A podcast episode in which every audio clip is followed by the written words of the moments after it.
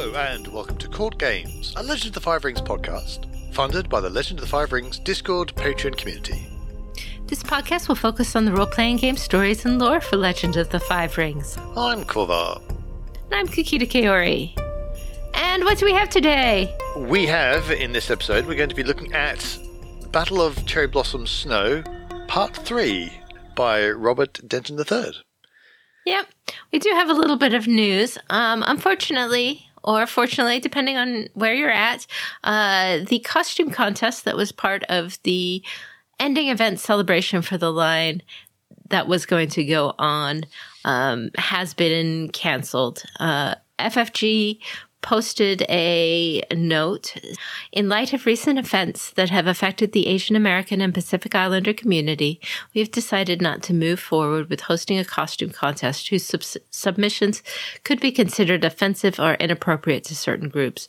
We stand in solidarity with the broader AAPI community and are committed to ensuring everyone feels welcome and safe in our gaming and social media spaces. This decision was received with uh, a good amount of uh, celebration uh, from the Asian American community.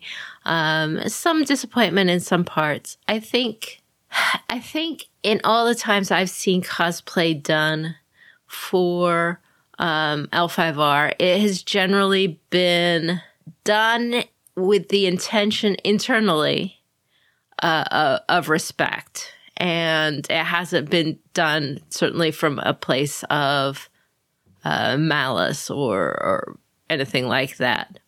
But when you start opening things up, not to the, like the most dedicated players, you know, at a at a con, but maybe to a very broad community, you can see, especially as I said, in light of current events, that people could get carried away in very inappropriate fashions.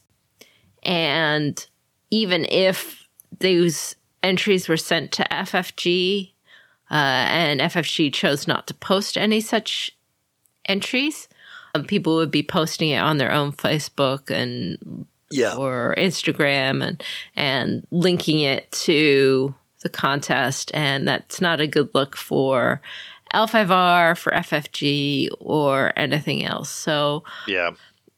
it's it's disappointing, you know, especially in light of the fan fiction contest not going through because of um, legal issues. I think if it hadn't been for current events, it might have gone through, as I said, because past contests have all generally been pretty uh, respectful and in the spirit of you know anime costuming and everything else that is universal and well accepted. But you can see why they did that. I I do appreciate that they are trying Yeah. fun things for the community to do here at the end.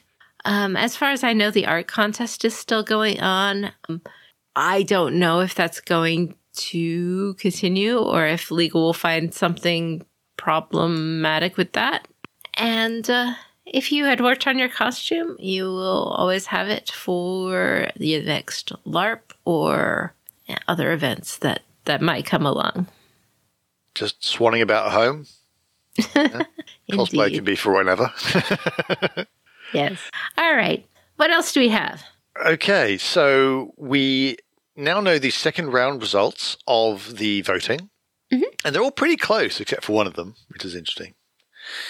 So Shiba Tsukune beat out Hida Oushi 55% to 45%, uh, which I was a little surprised about actually. But because I, I, I thought I thought Hida Oushi like had that big fan base, but it looks like Tsukune is just edging ahead. So there you go. We also had Togashi Yokuni versus Bayushi Yojiro, and that was actually the one that was that that's the biggest margin because he uh, Togashi Yokuni got sixty four percent of the vote. So that's actually quite a big disparity there. So I think I think a lot of people kind of like wanting to see what's going on with T- Togashi Yokuni and uh, like please tell us more. So they vote for him, I guess. Then uh, Yoritomo versus Daidoji Uji was 53% for the Mantis champion versus 47% for the Daidoji Daimyo. So that was actually pretty close. And then finally you get Katsuo the peasant versus Matsutsuko, and that was 56% to 45%, which is kind of like the second biggest divide between the two, but still pretty close. Mm. I think that, yeah, things are, things are getting really, really close. So The final rounds of voting will be then Tsukune versus uh, uh, Shiba Tsukune versus uh, Togashi Yokuni and Katsuo versus Yoritomo. So that is happening now. So get your get your votes in, um, get your voting fingers primed. and we will see uh, who takes down a mountain. Mm. I have my bets, but Oh, how did your voting go? I got three out of four went my way. mm, No, that's not. That's two. Two. That's it's two out of four. Fifty percent. I got fifty percent. I got two out of four. But Perhaps we should not mention which which two and which four. well, we know which four. The, the, the, we- the four, we just told you what the four are, but we, yeah, whi- which two we got, which two we didn't get. That's okay. I am sure the writers will do a good job with whoever wins. I think Aye. I do think that Matsutsuko would have made the best story arc um, for across the whole storyline. Um, so so she's out, but that's okay. There can be many many good things in what's Yeah. Absolutely. All right. So now we have the Battle of Cherry Blossom Snow, Chapter 3. Um, so this is again by Robert Denton III, who is churning things out uh, like uh, a madman. this is set on the 14th of Togashi. So this is the same day as the previous story ended on. Yeah. Okay. So that's that's where we're at. Um okay. I'll start it out because a lot of things happen in this story to a lot of different Yeah. people. In the Temple of Fu Leng, Asakusuki confirms the scroll that she, the Nezumi spike in the gut, and Elemental Master of Earth, Isawa Tadaka, have found is indeed the scroll detailing what happened on the first day of thunder and how to defeat Fu Leng once and for all. It is a prophecy foretelling a second day of thunder. They are confronted with the undead form of Isawa Akuma, the one who gave his name centuries ago to Akuma no Oni and is now a part of it. Tadaka gives Tsuki the porcelain mask that will allow her to pass unseen and his remaining jade so that she and Spike in the Gut can make it back to the Empire while he faces Akuma. Meanwhile, near Cherry Blossom Snow Lake, the Shadowlands have broken through the lines and all is now chaos. Shiba Tsukune, the champion of the Phoenix, fights along Hida Oushi, a Kamakirizaka, which is an armored windblade demon, strikes, which seriously injures Oushi before Tsukune is able to use Ofushikai, the ancestral sword of the Phoenix, to defeat it. Oushi gives Tsukune her remaining jade, including the that in the head of her warhammer, and refers to Akuma as a kaiju. At the same time, the peasant Katsuo has lost his unit, which has got scattered by an Oni attack. Hida Yakumo gives Katsuo the katana of a fallen samurai in place of his shattered spear, which enrages the injured Matsutsuko, as this is in violation of Imperial Edict. However, as Katsuo stands up to her attack, barely, she grudgingly accepts him and the three of them are going to form the basis of a im- new impromptu vanguard. Meanwhile, Mantis champion Yoritomo holds the pass against waves of goblins when a unit of Daidoji appear, led by the Daidoji daimyo Daidoji Uji. They fight side by side despite precisely zero trust between them, and they also exchange opinions about the Mantis, which we'll talk about later. The injured Uji gives Yoritomo a sangusu- sangusuri, um, a magic item that will deflect a single fatal blow and challenges Yoritomo to prove his deeds with words. And Bayushi Yojiro, who is the newest Scorpion Clan champion and recently teleported into the battle, re- makes his way to the War Council tent that includes Hida Sukune, commander of the Crab, and Togashi Yokuni, the champion of the Dragon Clan. Uh, Yojiro reveals that Akuma no Oni can cloud men's minds, making it hard to find him and thus defeat him. He declares the Scorpion Clan disavows former champion Bayushi Shoju and offers up the Yogo Jite, which, among other things, reveals the lies of the Shadowlands. Nobody particularly trusts him given Shoju's recent actions, but Togashi Yokuni steps up and offers the Dragon Clan to vouch for the Scorpion Clan, tying the fate of them both together, and accepts the Jite. A lot of stuff happening. Mm-hmm. I, I, and you can really see this is really down to the. You can see like these are literally the results kind of happening uh, from the the previous round of results. I also I just loved the two side by side battles, like like uh, Tsukune and Oushi fighting literally back to back. Mhm. And you could, I just don't think you could imagine two more different people desperately having to rely on each other in the middle of a combat. And I thought that was really, really neat. There's just a, a lovely kind of juxtaposition. Oh, I could imagine And two two more different. Yeah, I could find imagine two even more so. different people fighting back back to back, and that would be Uji and Yurito, who also have. They're actually very similar in their own ways. Yeah, they have they have a lot of similarities in their own ways, and they're both like expert fighters, and and and so the, that kind of thing. Whereas you don't really see that with Tsukune, you don't really associate that with her like you do with Oushi, who's like the But- big kind of brick. But But I, I she's just- also I a just loved it. teenage girl. They're both teenage Yeah. girls. Yeah, there is that. Yeah, I, I, I just, I just totally love that They're both very, in in a way, you can kind of say that. Oh, yeah, two people fight side by side and learn stuff about each other, but those two scenes are both very different, and they're both very cool in their own way. Mhm. I just some some great scenes in this. I thought it was really great. But we have lore nuggets. Right. We do. We have quite a lot, actually.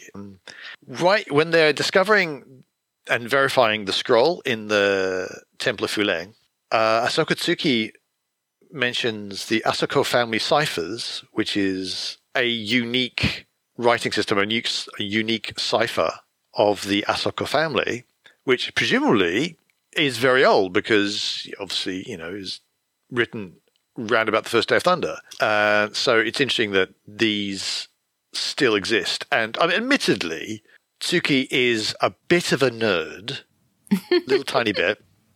So it's entirely reasonable that she would know these things. I mean, this is kind of like reading something from, you know, the 1000s. Like reading classical, this is probably in, in modern day, this you'd be reading classical Japanese, classical Japanese or classical Chinese, and in a cipher. So it's just not even a thousand years old language. It's in a cipher, but so she can read it, which is really cool. She's a she's a nerdy bookish librarian that somehow is. in the middle of the Shadowlands. what am I doing here? I want to go back home. But then she's probably going, Oh, I get to read some really ancient ciphers. This is so cool. she also mentions that Kuni's stamp and Togashi's seal are on this document, which implies that those things have been around for a very long time. Which, admittedly, in real life, I mean, uh, chops and stamps and seals and things have been used in Japanese and Chinese documents for thousands of years. So it's not that unreasonable. Uh, modern day, there's a, a in Japan you use a hanko to stamp your documents, and it's like a signet ring or your signature. And so it's clear that's been used for a long time. Right. So Japan, and this is you know talking about real worlds again. It started out as a hunter gatherer society, um, and was that for a very very long time.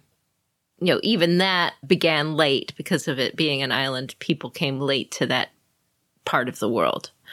Uh, you could see a Rokugan that was much more hunter gatherer at the time that the kami came, and some of the portrayals we have actually have I can't. Yeah, yeah, yeah. uh, Scattered the the, the right. kami coming to a hunter gatherer society, but this implies that seals and ciphers and writing and so on exist even in this very very early society, which is which is fine. It just is. If I have played in a uh, a rival of the kami RPG, Mm.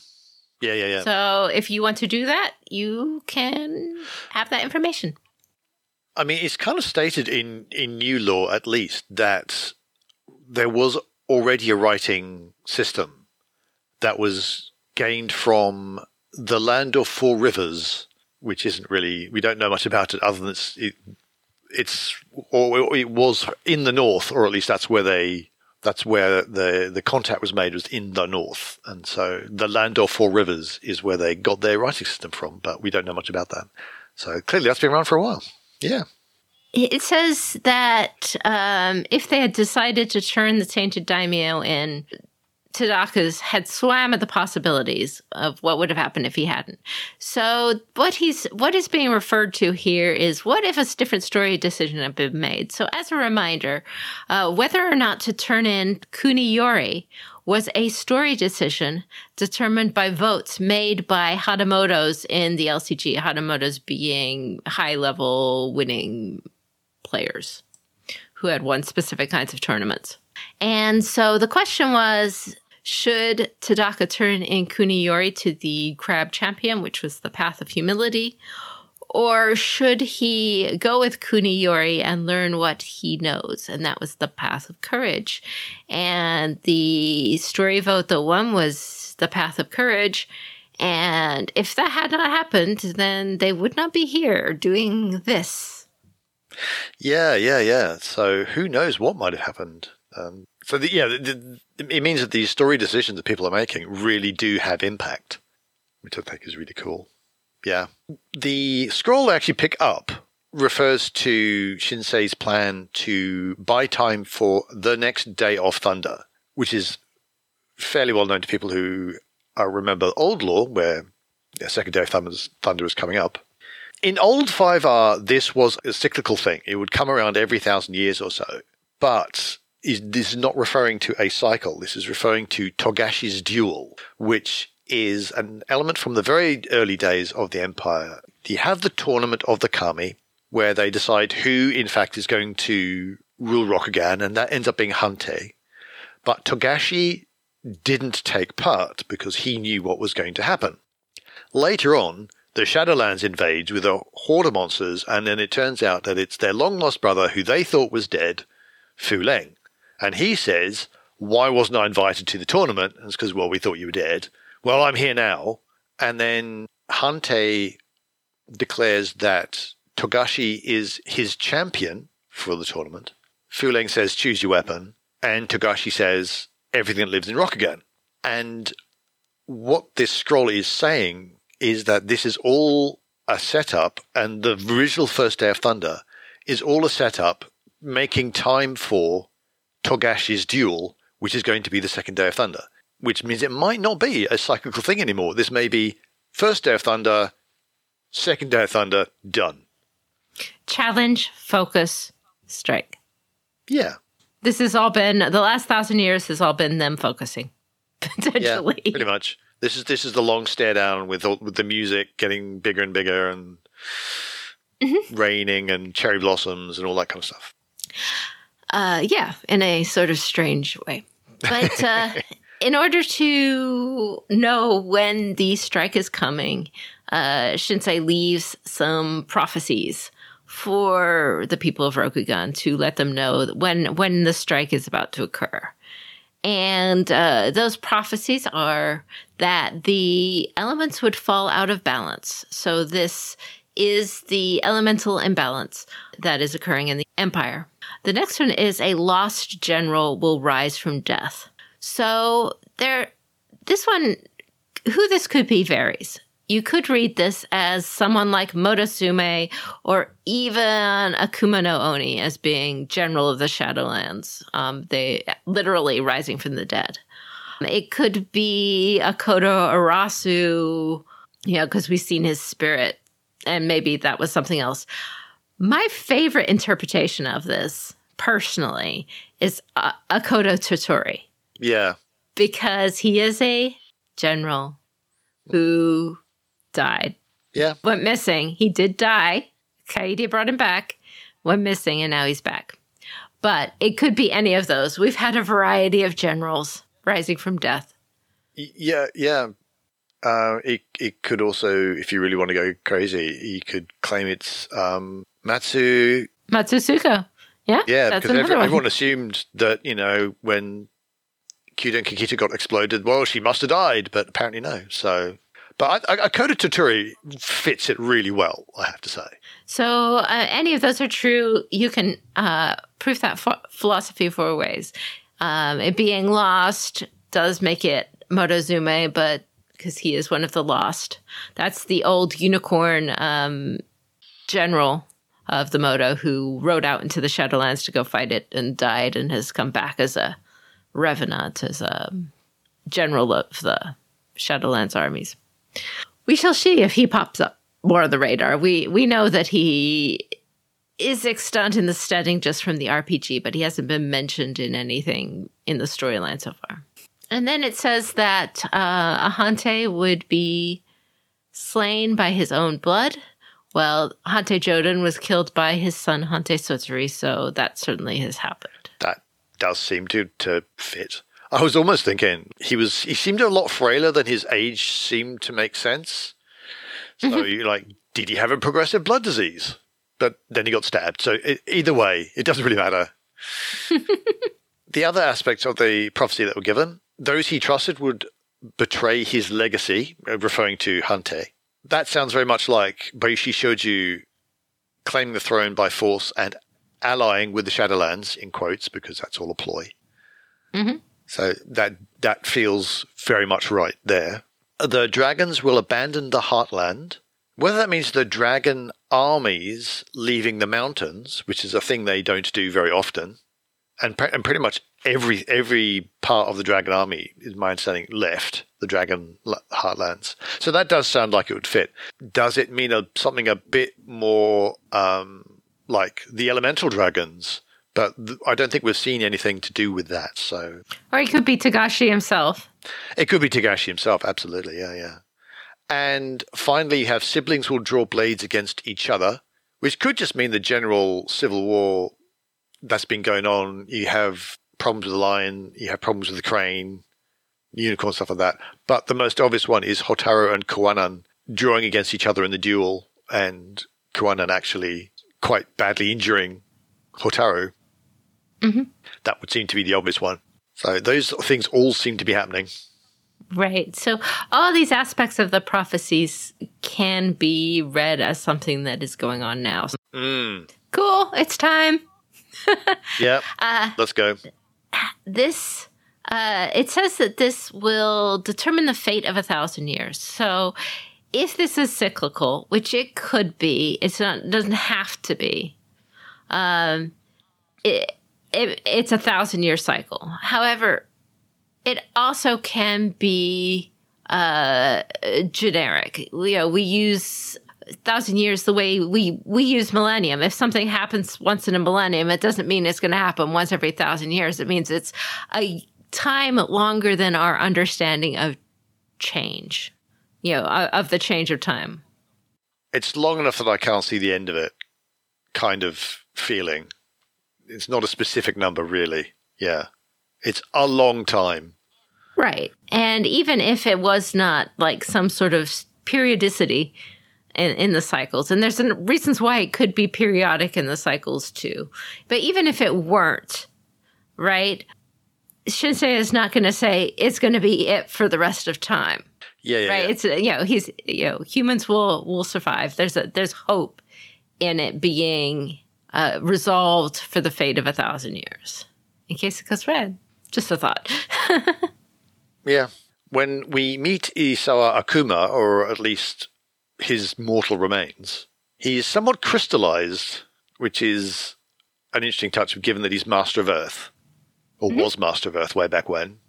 So that's an interesting thing to happen to, and has three eyes, like Akuma no Oni has three eyes. So he claims to have led Tadaka here for his own dark purposes.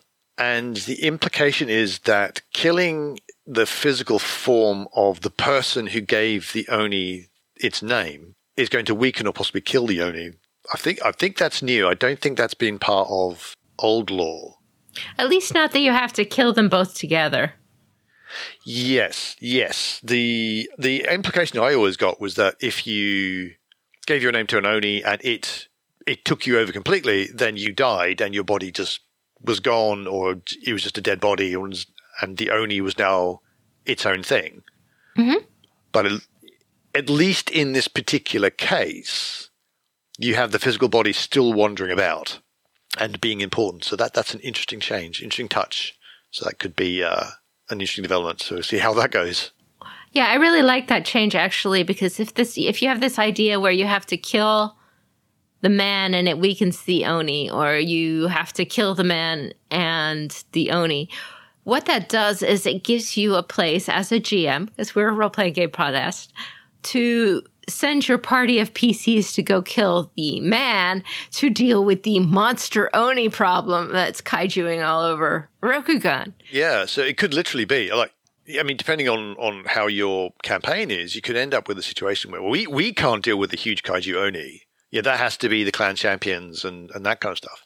But actually, there's this other thing that a group of, say, four to five, you know, experienced people, third level people, uh, with a with a wide wide variety of, of skills, uh, maybe they could go deal with that. That sounds like a that, that's a, a cool thing. Yeah, yeah, that would be a great campaign. So there you go. We have uh, Tsukune's eye. She's complaining about her eye. It hurts. Um, it gives her headaches. She wakes from nightmares and it's aching. That eye was cursed in the Sword and the Spirits novella. And it is cursed to see Toshigoku, uh, which is the realm of slaughter, where people who die in wrath and anger spend eternity fighting each other to get it out of their system. Yeah.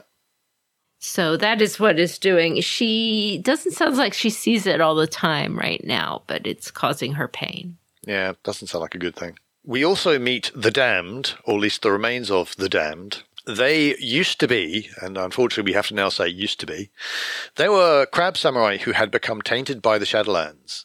Not badly enough that they were subject to the will of Jigoku and subject to the will of Fu Leng, but enough that they were quite close. But they still were useful, and so they were kept separately in a in the barracks of the damned with a very close watch by Kuni Shugenja, and they would be used against the Shadowlands as basically disposable shock troops because very often they actually were made stronger by the taint, so that became useful. Unfortunately, and this is possibly our fault, the the forces of Akuma no Oni overran the Barracks of the Damned, and they now have become lost samurai, and so they are now on the side of Akuma no Oni. yep. Let's see. Uh, uh, Shiba Tsukune thinks about her brother. Um, well, the evil spirits kind of force her to think about her brother and how she should have died instead of him. In yeah. he died in an accident. In old lore, he was crushed by a, a falling horse um, when she was young, and yeah. she and her brother were used as the example in early RPG books of a karmic tie, of a, a link or being closely tied to another person uh, on a spiritual level. Uh, she had been twin souled or karmic tied to her brother. And when he died, his death wounded her extremely deeply. Um, she basically went without talking or doing anything for a year. And uh, part of the reason that she, in Old Lore, studied at the um, War College mm-hmm. for a while is because she was being sent away to try and um, heal her and get her away from her current, you know, what had happened. Um, so that was that's why she carries so much guilt about this is this very deep tie to her brother. We also uh, have mention of an armored windblade demon, which is referred to here as uh, Kamakirizaka, which is described as a kind of amalgam of uh, a mantis and a spider and spikes and and hands coming out. and yeah, it's just it's just unpleasant. Uh, it's got an impenetrable shell, which is unfortunate when you're trying to uh, kill it before it kills the person you're fighting next to.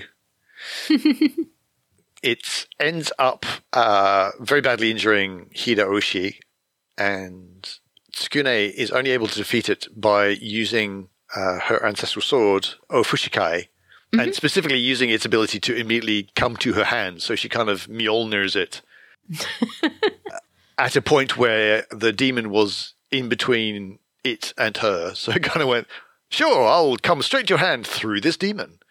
It's not very good for the demon, poor thing.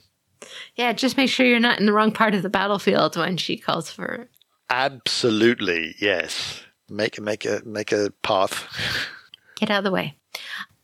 In this story, we hear the first time in all of L5R, I believe, the term kaiju. So kaiju is, for those you know familiar with uh, Pacific Rim and all kinds of things like that. Uh, it's used today for monsters like Godzilla and Mothra. And here they use it as a, a, term for giant legendary creatures. So that was a term that had not been in L5R use before this. But uh, it makes sense. There's some pretty big monsters out there in the Shadowlands, you know, like hill, the size of hills. There's the Great Kumo. There's a Kumano Oni.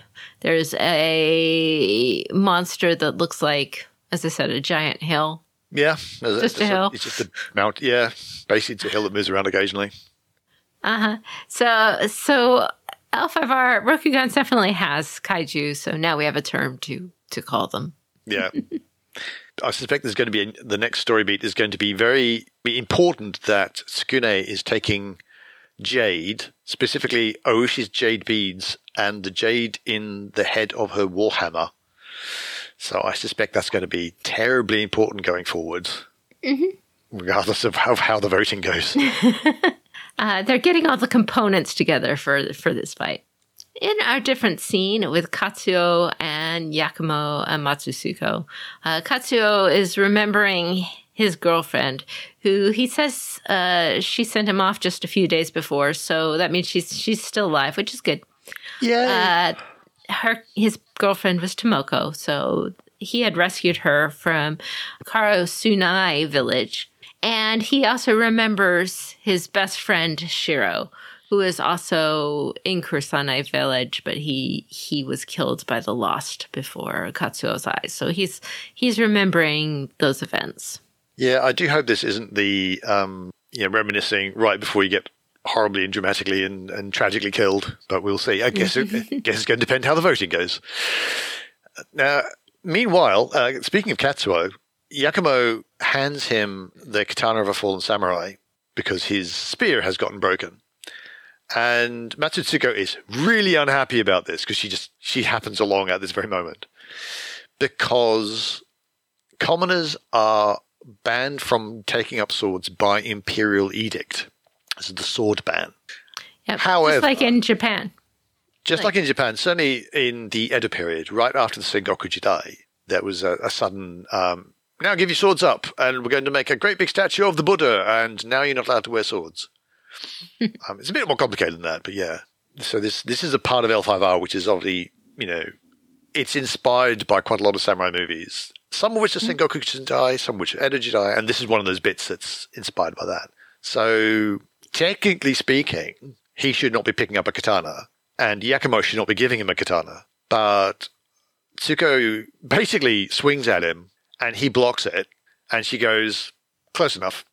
And, and she's kind of fine with it from that point, or at least she accepts it. So this is a, a, a shall we call this a, field promotion and Matsutsuko is kind of giving a very rough kind of genpuku here.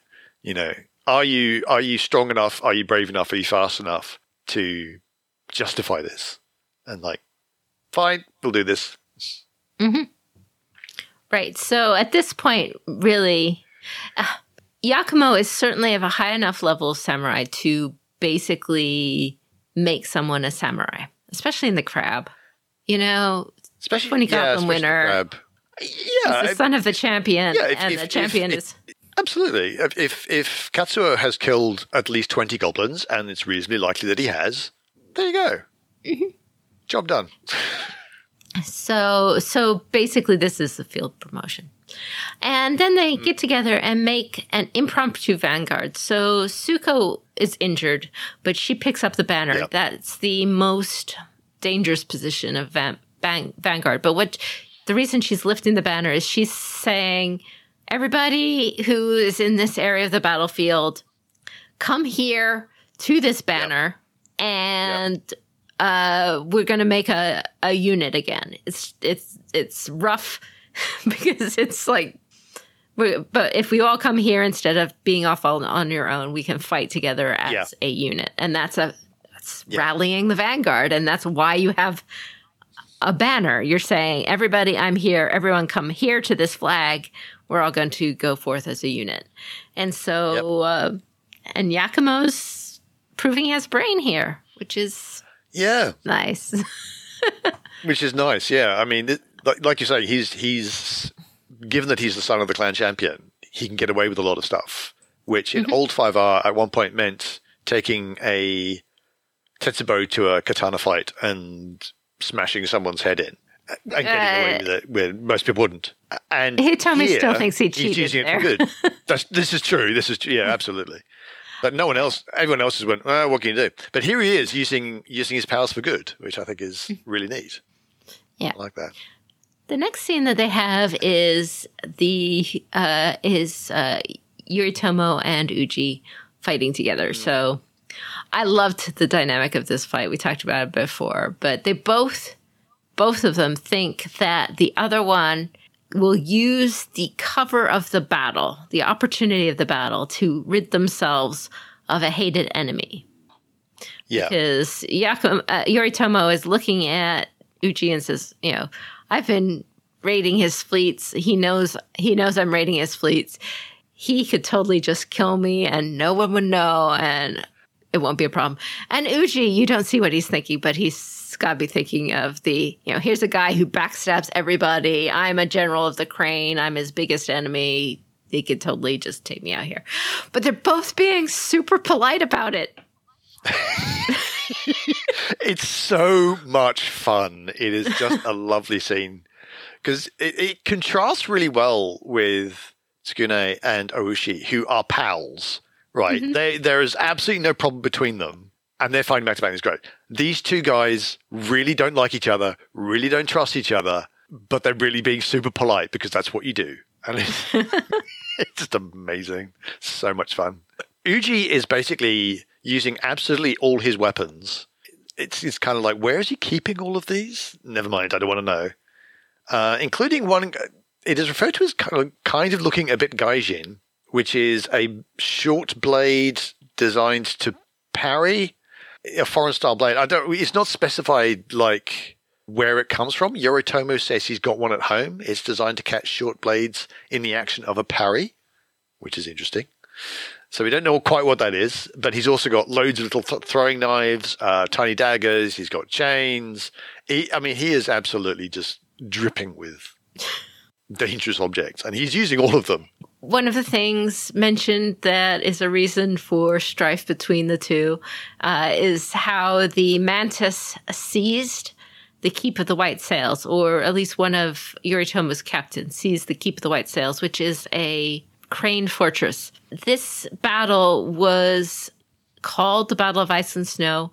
We have heard Hotaru mention it in her, or at least think about it, because uh, in that battle, she rescued Kachiko. In Old 5R, what happened was that Kachiko arranged with the Mantis to capture a crane fortress, and then Kachiko was going to go in as negotiator, negotiate for the freedom of the uh, keep of white sails back to the crane in return for all kinds of concessions from the crane going to the mantis, and it will all uh, make Kachiko look, you know, amazing and make her get to be imperial advisor. But this plot went wrong. and the mantis captain involved decided that he could keep Kachiko as well instead of letting her negotiate the rescue. And Hotaru had agreed at some point to be Yojimbo to Kachiko and yeah. basically took the fortress back by herself, essentially, and rescued Kachiko. So that's the the keep of the white sails and and the battle that's involved with that.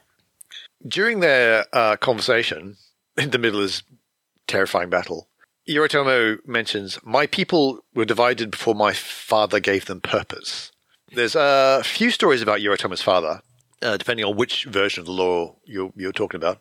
Uh, he was a very ambitious man, even the cost of his family. But from the sounds of things, Yoritomo is giving his father the credit for bringing the mantis together in presumably they were scattered amongst the islands and having a lot of were seeing themselves not as one one force. And Yoritomo's father apparently brought them all together.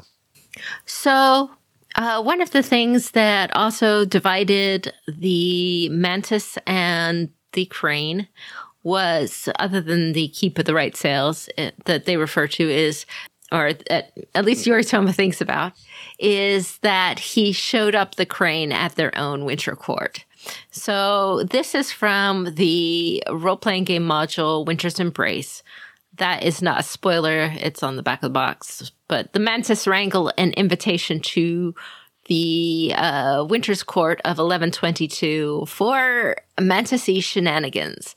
Now, you could read this as them being successful in their Mantis shenanigans. In either event, Yoritomo thinks he was successful in his Mantis shenanigans. I think just by being disruptive and annoying, but. I, I, honestly, yes, I can absolutely see.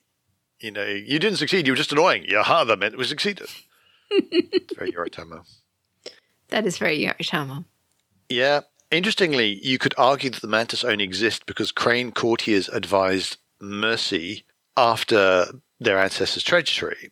The ancestor in question is Gusai Roshida. He had attempted a coup and held the emperor's son hostage. The ruling Gusai family was killed, but the clan as a whole was allowed to remain, which was down to, you know, crane intervention. Yeah, so at least Daidoji Uji believes and stated that, and Yoritomo doesn't argue when he's when he answers this, that uh, the only reason the clan was not disbanded after its ruling family, the Gusai, kidnapped the emperor's son and tried to stage an imperial coup was because uh, the doji courtiers pleaded for leniency. So, you know, that's a pretty bad thing to do. So that's why Uji thinks it. Um, also, the Crane had paid Mantis as mercenaries for a lot of the history and was the major trading partner and uh, financial support for the Mantis in the Empire. It should be noted that it's very likely that the Crane were paying the Mantis as mercenaries to fight pirates at the same time the Mantis were being pirates. So, you know, yeah. yeah. it makes it very easy for the mantis to um, defeat the pirates when they are the pirates. So, there is possibly a typo, incidentally, around about here, because what the, the text says, the tip of the sword, in this case, the tip scraped across Yoritomo's thigh, cutting the silk, before the blades on his forearm found purchase in the wooden shaft. That's almost certainly Uji's thigh in context because later on he's he is injured, and mm-hmm. I don't think that Yoritomo has blades on his forearms.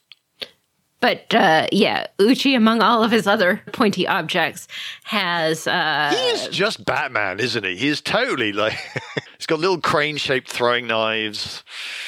Yeah, but he's got um, spikes or, or blades on his uh, you know, vambraces that he can use because he's not pointy enough.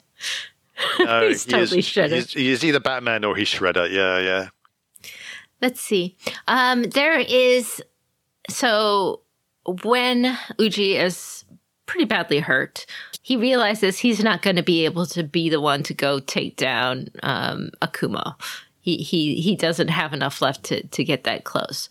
So he gives Yoritomo a tsangusuri, which is a little token, uh, a netsuke, which is like a, a bead bit bigger than bead, but that's what it looks like. Token of a tortoise, a little tortoise in its shell made of agar wood. So these items are made by the Asahina artisans. Uh, they're generally one time use magic objects, carvings or things like that. Mr. Denton picked a good one symbolically. So a tortoise is a symbol of defense and longevity. It's a perfect symbol to like take the first blow of something. And that makes complete sense that it would do that, Yeah. right? Then it is also made of agar wood. It doesn't say very much about this, but agar wood is interesting. It's originally from Vietnam, known as the wood of the gods, and it is extremely rare and extremely expensive. The tree that agar wood comes from is not in and of itself particularly precious, though it is very rare because people are trying to all get agar wood. But if you just took a regular tree and cut the wood, it's there's nothing special about it. Right? It's just a pale white wood. However, when the agar wood tree is injured by insects or fungi or otherwise damaged, it produces a very, very aromatic resin that infuses the wood from the inside. Uh, it fills the gaps and it infuses the wood, and it makes that wood very dark and very strongly scented, uh, a very musky, sweet odor. And it's this resin infused wood that is the precious agar wood. So, in order to use it, you have to, you know, cut down the tree that's been damaged to see how much the damage is. You can see why this is very rare. You Yeah. have to pick out all the parts of the wood that are resin infused. It's not the whole tree, it's just a, a little part of it. And then that agar wood can be carved into things like turtles or necklaces or bracelets or or it can be burned as incense or pressed and turned into a very valuable perfume. So agarwood today is critically endangered, especially wild naturally forming agarwood. And you can see why it's so precious and rare when you look at what they have to do to get the perfume out and, and basically you know it's only like 2% of all the trees actually have this damage that can Yeah, get into yeah. this thing so it's really kind of cool i thought something something i didn't know so i love researching things for this podcast Yeah, you find there's there's a lot of fun stuff that, that's out there you can find. So in the final part of the the fiction, Bayushi Yojiro says that Akuma is capable of confusing people's senses, which means he's able to hide despite the fact he's the size of a small hill. which is obviously a problem because they want to find him and stop him. And he brings out the Yogo Jitte, which apparently can reveal these things. Now, I believe this is a new law because it used to just be the jitte used by the head of the Black Watch, which is the scorpion order for hunting down Mahotsukai and other tainted evildoers. According to Yojiro, this is awakened by Soshi Saibankan, known to be a fair and wise judge back in the day, long time ago. He was actually the person who put together the first codified imperial laws during the reign of the second emperor, the Shining Prince Genji. So he's very, very instrumental to the development of law enforcement in the empire. Um, this was done by Doji Hatsuo, who's the Emerald Champion of the time. So he was the one who said we need a proper imperial law enforcement. So Hatsuo built up the Imperial Legions, and Saibankan built the Emerald Magistrates to administer the law. And he also became the Fortune of Judges, which is an interesting thing for a Scorpion. Mm-hmm. Legend has it once he retired, he immediately went to the Scorpion and said, You know, all those laws I just made, here's how to get by them, and here are all the loopholes and all that kind of stuff. the Jitte reveals the hidden. I don't know whether that's any hidden thing or specifically Shadowlands thing, but I suspect we're going to find out one way or the other. So this is a big thing to kind of hand over to non-Scorpion. Yep. So that's a lot of learning. So that's that fiction. Yeah. Um, but Mm. uh, it, there's some a lot of interesting things. Uh, you know, the Dragon Clan vouching for the Scorpion Clan is you know I, I wonder how it's going to affect the two. Um, in Mm. So the dragon and the scorpion traditionally had something of a relationship because the Yeah. scorpion would do very bad things for reasons the rest of the empire didn't know, and the dragon would know, and uh, or Yeah. would be able to figure it out and would be mysterious and say, I understand Hmm. your mysterious things, and therefore I will support you, even though you're doing bad things. Um, yes. So that's sort of a little bit going on here. Uh, this alliance between Scorpion and Dragon went for a long time. Yeah, I, I think in many ways it was kind of the the dragon always do the unexpected thing, and so they were the only ones who treated the scorpion, the official sneaky bad guys of of the game. They're the only ones who seem to like them, and it's like that's really weird and enigmatic. So that's kind of what the dragon would do. I, I also feel there's a kind of a parallel between this and the thing that happened with the Spider Clan in Old Lore mm-hmm. because when the Spider Clan became a great clan, you know, the, the Spider Clan, for those who don't know, they were lost samurai, those who had been fallen to the Shadowlands. They wanted, to, instead of destroying the Empire, they wanted to take it over and rule it. But due to external forces trying to destroy Rokugan, uh, Daigotsu, the leader of the Spider Clan, went, No one will destroy the Rokugan except me! And so he actually was on the forces of, of Rokugan. And so at the end, it was like, okay, we'll become part of the Empire. And like, no one liked this. But the Dragon Clan stepped up, or I can't remember if they stepped up or they were told. But you bring them into the Empire. You make them, you know, you, you guide them into becoming an actual part of our society. So this kind of feels like a parallel. I don't know if that's deliberate, but there, there's a kind of a parallel because the Scorpion clan, what with Bayushi Shoju saying, I have now taken over the empire, mwahaha, and I'm allied with the Shadowlands, mwahaha, and someone give me some moustaches to twirl. so in order to rehabilitate them, the Dragon Clan are now stepping up and saying, we will vouch for them. And that- it just feels like a parallel. Possibly. Eugerius sees it as years or even a generation of enforced humility. And this does what Shoju wanted for the Scorpion Clan Yes. in the end, which is to get the Scorpion back in the shadows, back where they belong, where they can do what they need to do without being the face of everything and everyone. It allows them to be underestimated. underestimated, but also it does keep them humble.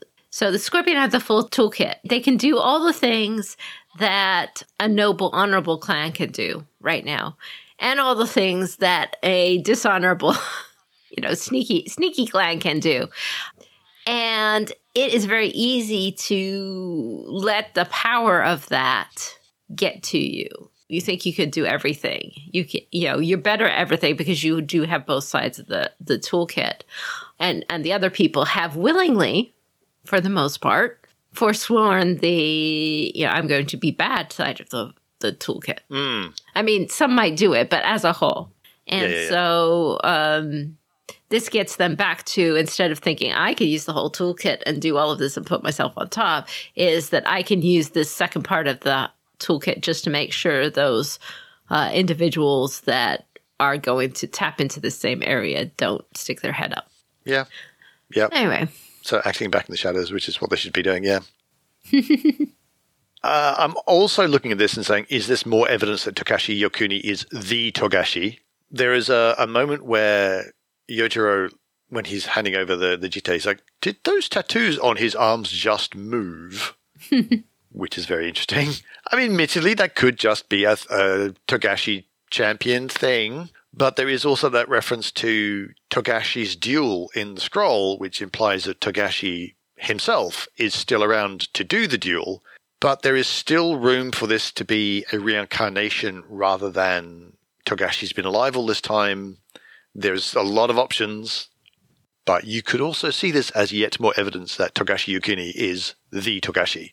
Mm-hmm. I just had a final thought when I was literally while we were going through this of a potential RPG campaign, which is a Mantis reunification in the time of Yoritomo's father.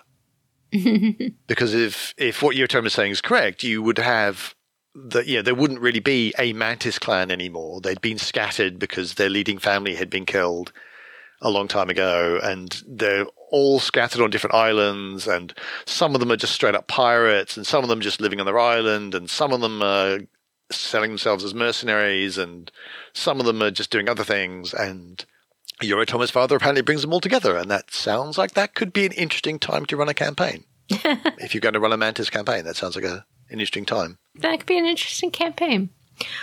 But we look forward to more to come. Yeah. See how this wraps up.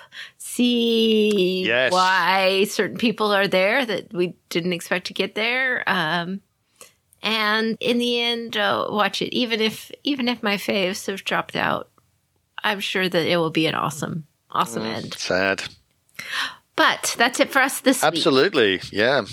Uh, we wanted to give out a call out to our Court Games Network, including the L5R LCG podcast, which is going to be on hold for a while. Our live to- from Tokyo podcast, which is called uh, Tokyo of the Five Rings, and it may, it's also on hold. But I, you know, I've heard some news on that, so we shall see where that goes. And our two actual play role playing podcasts, Crimson Gold Agonies and Fortune and Strife, which are proceeding at their own paces. We also have our friends at D20 Radio who have a lot of other Genesys uh, and other RPG podcasts for you to listen to if you liked this one. Our content is funded by the Community Discord Patreon, and that supports our editing costs as well as our website hosting costs, where you can find all sorts of long term information, summaries of podcasts, forums, RPG tools, and much, much more. I did want to take a moment to shout out our new Patreons. Ah, yes. We do have a, a number of Patreons. So to Mike Sterling, thank you for uh, coming and listening to our show. Uh, thank you to Sean Ferguson. We appreciate your patronage. And thank you very much to Diogo Salazar for supporting our show too. We, uh, you know, and there's been a couple more. So uh, we'll call out the rest of them next time. So thank you. Yep. Thank you all very much. This it really does help us keep going. So if you want to help us keep going, do come visit our Patreon. You can find us online at courtgamespod.com, which is our main website. On Twitter, we are twitter.com slash courtgamespod. And on Patreon, we are patreon.com slash courtgames. And for our patrons, we have special bonus content like Adventure Seeds, early access to our AP podcasts, and more. But that is us. That is it for us this week. Thank you so much for listening. This is Kakita Kaori. May the fortunes favor you. And I have been Corvar, and until we meet again, keep your jade handy.